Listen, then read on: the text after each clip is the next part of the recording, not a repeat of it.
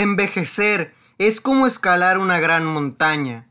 Mientras se sube las fuerzas disminuyen, pero al subir la mirada es más libre y la vista más amplia y serena. Igman Berman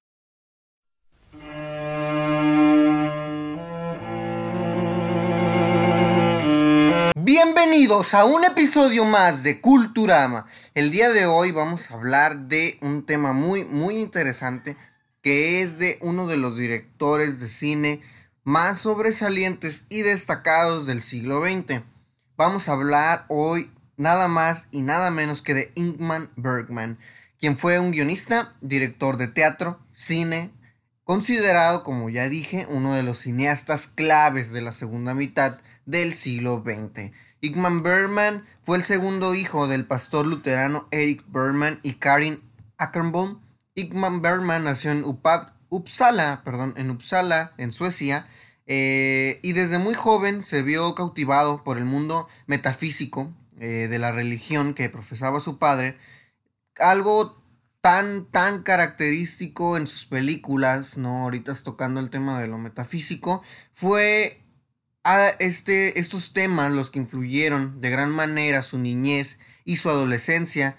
Eh, de hecho, su educación estuvo basada en los conceptos luteranos. Casi toda nuestra educación, eh, solía decir Igman Berman, estuvo basada en conceptos como pecado, confesión, castigo, perdón y misericordia. Factores concretos en las relaciones entre padres e hijos y con Dios. Eso escribió Igman Berman en una de sus memorias, eh, dándonos a conocer un poco más acerca de lo que fue su infancia, su adolescencia y por supuesto su estilo también cinematográfico. A lo largo de su vida, Igman Berman ganó tres premios de la Academia, dos premios del Festival de Berlín y la muy, muy grande y muy sobresaliente cantidad de siete premios del Festival Internacional de Cannes en Francia.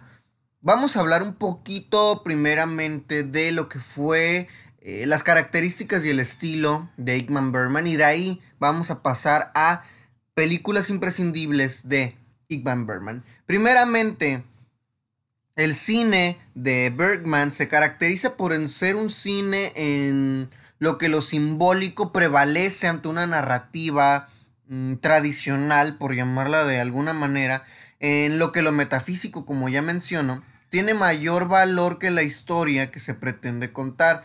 Eh, Igman Berman, al igual que otros directores como pueden ser Andrei Tarkovsky, por ejemplo, o Federico Fellini, del cual ya hablamos, hace uso del medio cinematográfico para expresar ideas existenciales mediante la sucesión de imágenes eh, imponentes que nos va presentando en sus películas. El uso del primer plano predomina en las películas de Bergman, donde hace un, donde hace un uso constante de primerísimos primeros planos con la intención de mostrar al espectador lo que un personaje piensa o está sintiendo en un determinado momento de la película. Es de esta manera en la que Bergman intenta alcanzar una verdadera eh, cómo podríamos decirlo, una verdad artística haciendo que la vida se manifieste en su máxima expresión mediante el cine, lo que hace al cine de Bergman tan próximo al espectador es la, es la realidad, sinceridad con la que él muestra sus ideas acerca de lo que es el hombre. Su cine nos habla de la conciencia del ser del individuo, siendo una especie de espejo que muestra las virtudes, pero sobre todo pero sobre todo el lado decadente del ser humano. Nos revela el sufrimiento inconsciente del ser humano y cómo su existencia eh, persiste en nosotros pese al paso del tiempo. Si el hombre es incapaz de ser autoconsciente del conflicto moral y de adversidad del que debe lidiar en su interior, no solo no desaparecerá, sino que se hará más persistente al cabo del tiempo, ¿no? Entonces, Igman Berman nos dice que los conflictos morales y, que nos causan adversidad no desaparecen, sino que se van haciendo persistentes y cada vez más presentes a lo largo del tiempo. En definitiva, las películas de Igman Bergman muestran las complejidades del ser humano, indagando en las fragilidades psicológicas de ellos mismos y en la agonía existencial que surge ante la ausencia de un significado en sus vidas. A pesar eh, de que resulte una visión, pues sí, para mucha gente, por ejemplo, Igman Bergman es un director pesimista, no bastante, bastante pesimista. Eh, la intención eh, última de, de, Bergman al mostrar esas visiones tan sombrías al espectador es la de revelar ¿no? la posibilidad de redención eh, por parte del ser humano, aunque pues para muchas personas este, no es así, ¿no? Catalogan triste, lúgubre, ¿no? El cine de Bergman, Fellini, Tarkovsky, por ejemplo. A menudo se dice que las películas de, Bergman, por ejemplo, aluden frecuentemente a cuestiones eh, relacionadas con la muerte, pero en realidad es todo lo contrario. Las películas de Bergman están relacionadas más bien al aislamiento, ¿no? Al rechazo, al amor no correspondido, eh, que pues regularmente son los temas ¿no? que, experimentan eh, sus personajes en sus películas. Eh, los personajes en las películas de Bergman siempre se muestran como figuras oníricas, por mencionarlas de alguna forma, expresando de tal manera nuestro mundo interior. Acabo de mencionar una palabra, este, o, oníricas. Eh, vamos a ahondar un poquito para poder entender qué eh, es, por qué los personajes de Igman Berman eh, los catalogo con esa palabra. Primeramente, onírica o el onirismo se identifica por alucinaciones visuales que pueden ser acompañadas por el sentido del tacto o alusiones auditivas. Cuando surgen combinaciones de alguna de las alusiones antes referidas, es lo que se conoce como el delirio eh, onírico, ¿no? Eso es lo que es onirismo.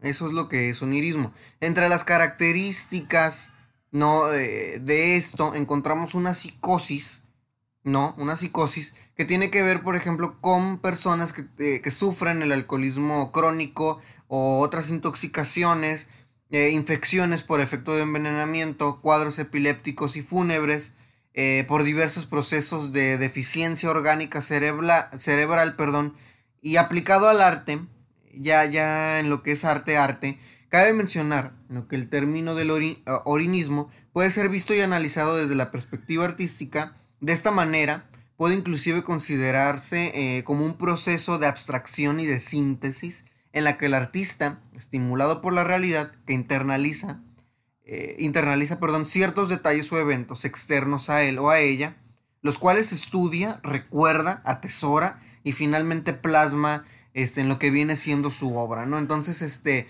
eh, de esta manera, no es que Igman Berman este, construía a sus personajes, no los estudiaba, los recordaba, los atesoraba, no, y a estos personajes les incluía eh, este atesoramiento, esta realidad, estos recuerdos, eh, y los iba poniendo todos estos recuerdos y atesoramientos en forma de alusiones, eh, metáforas, señas, símbolos, ¿no? Por eso se dice que su cine es este metafísico, ¿no? Por sobre, por sobre todas las por sobre todas las cosas. Al igual podemos observar que en el cine de, de, de Bergman predominan los personajes femeninos. En una entrevista concebida a un medio americano en 1971, el propio Bergman fue preguntado por este tema a lo que el director sueco respondió, considero que me apasiona ante todo el mundo interior del ser humano, ya sea el de una mujer o el de un hombre, realmente me es indiferente. A su vez reconozco que es mucho más fascinante trabajar con una mujer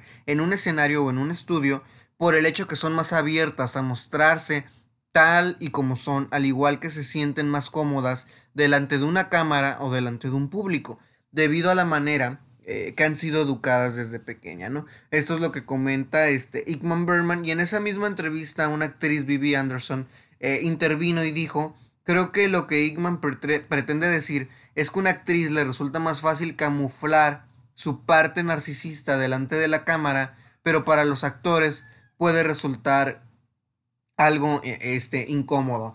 En este punto yo concuerdo con Ickman Berman porque en lo que viene siendo dirección, como ya he mencionado, que he hecho algunos cortometrajes, Este, a mí también, a mí también me resulta más sencillo y fácil escribir guiones con personajes femeninos en la mente y sobre todo también el hecho de trabajar, este, por supuesto, ¿no? Con, con, mujeres, no solamente eh, como actrices, sino también como asistentes, en iluminación, como asistentes de edición.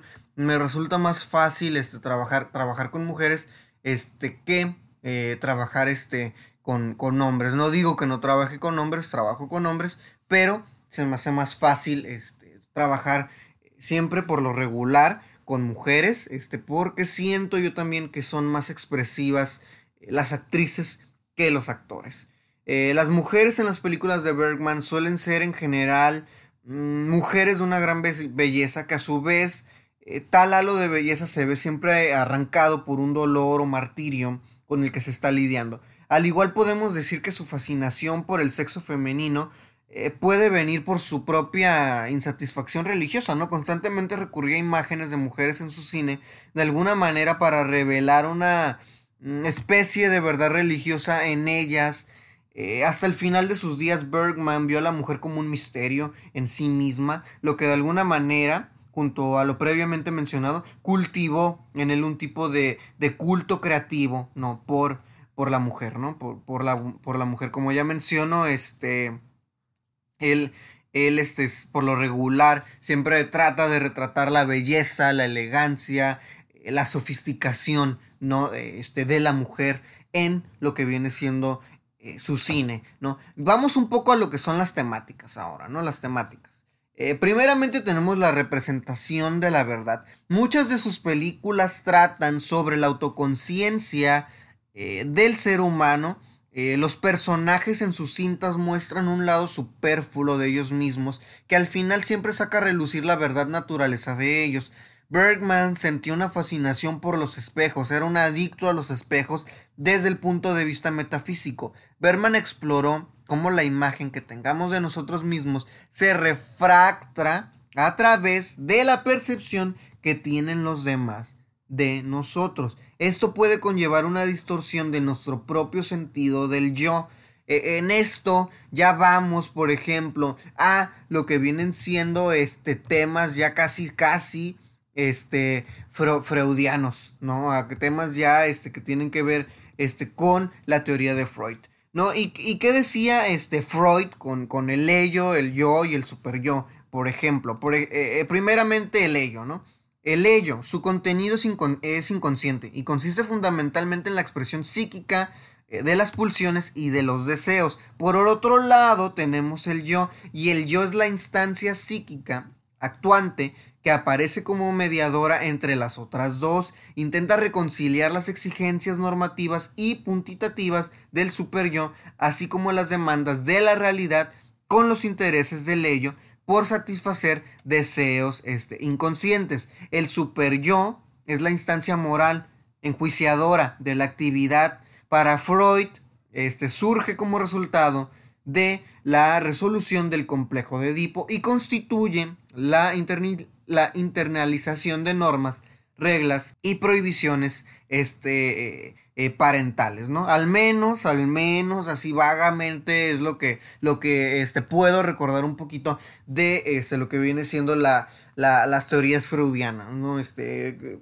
a mí me gusta, me gusta mucho este, este, leer este, este, este, este tipo de libros e, entonces, este, por eso también en su gran parte me gusta mucho el cine, eh, ya sea de Fellini, de Bergman, por ejemplo, porque este, él lleva muy, muy bien, muy presentes todas estas teorías y las sabe aplicar de una manera muy, muy elegante, muy sutil, muy, sutil, muy estética. Es lo que me gusta. Él, es un director muy, muy, muy claro. Bergman, por ejemplo, e, en una película que se llama Sonata de Otoño de 1978, en el que el personaje de Eva es incapaz de reconocerse ya que su sentido del yo eh, se ve refractado por la relación tormentosa que ha arrastrado con su madre. Si el personaje dice, si alguien me amara tal y como soy, por fin podría atreverme a mirarme a mí misma. Si alguien me amara tal y como soy, por fin podría atreverme a mirarme a mí misma. No una clave, clave, clave interpretación de las teorías freudianas del yo. De ahí otro tema en las películas de Bergman es las pasiones humanas. Bergman ha tratado en innumerables ocasiones cuestiones como pueden ser las relaciones eh, de pareja, el sexo, vanidad o la insatisfacción amorosa, entre otras cosas. El otro tema es la existencia de Dios.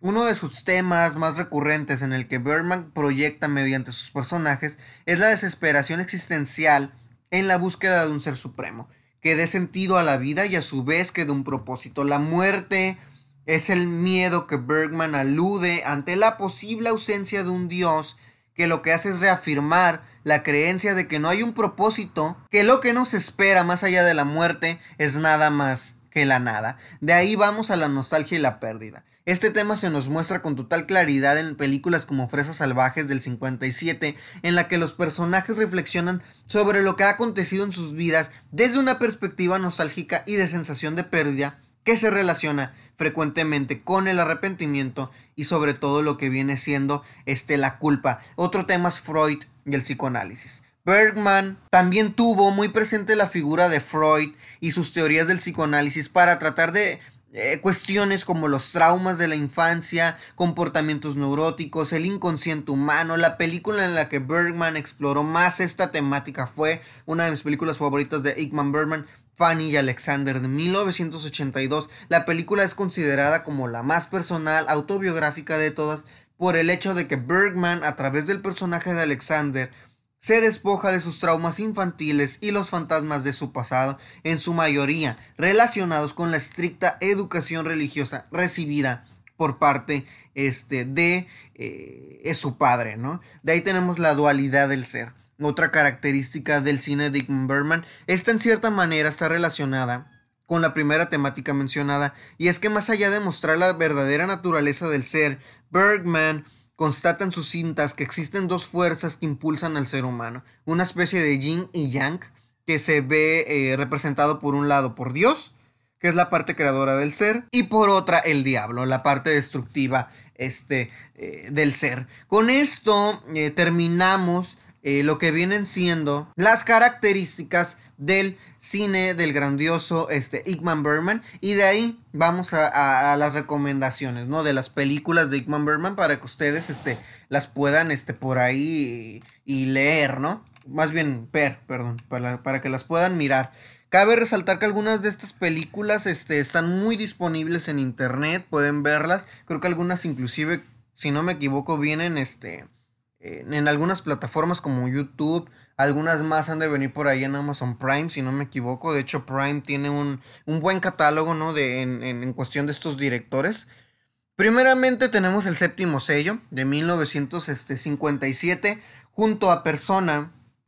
El séptimo sello es la película más icónica de Igman Berman y una de las más legendarias de toda la historia del cine. Su premisa es relativamente sencilla, un caballero cruzado reta la muerte a una partida de ajedrez para retrasar su destino. Eh, lo hace con la esperanza ¿no? de encontrar respuestas a sus dudas de fe y salvar algunas almas inocentes de su mismo destino, como si fuese un terrorífico cuento de hadas, ¿no? Berman nos transporta hasta una edad media ennegrecida por la peste, la superstición, pero más allá de la quema de supuestas brujas, el cineasta también ve la luz a través de un grupo de actores errantes a los que la película les da tiempo, ¿no? Para protagonizar varios sketches de enredos. Más que cualquier otra película del sueco, eh, el séptimo sello enfrenta la oscuridad y la, luz, la vida y la muerte, lo sacro y lo espiritual, pero también de lo corriente, físico y humano.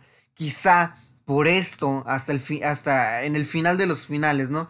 Eh, se va, se van todos, ¿no? Al mismo tiempo, este, cogidos de la mano, ¿no? Todas las personas no se van cogidas de la mano. Y sin lugar a dudas, ¿no? El séptimo sello es una de las grandes, grandes películas, no solamente de Igman Berman, sino también de eh, eh, El séptimo arte, ¿no? Es una película este, del género dramático fantástico, ¿no? Escrita y dirigida sobre todo este, por Igman Berman con fotografía de Gunnar Fischer.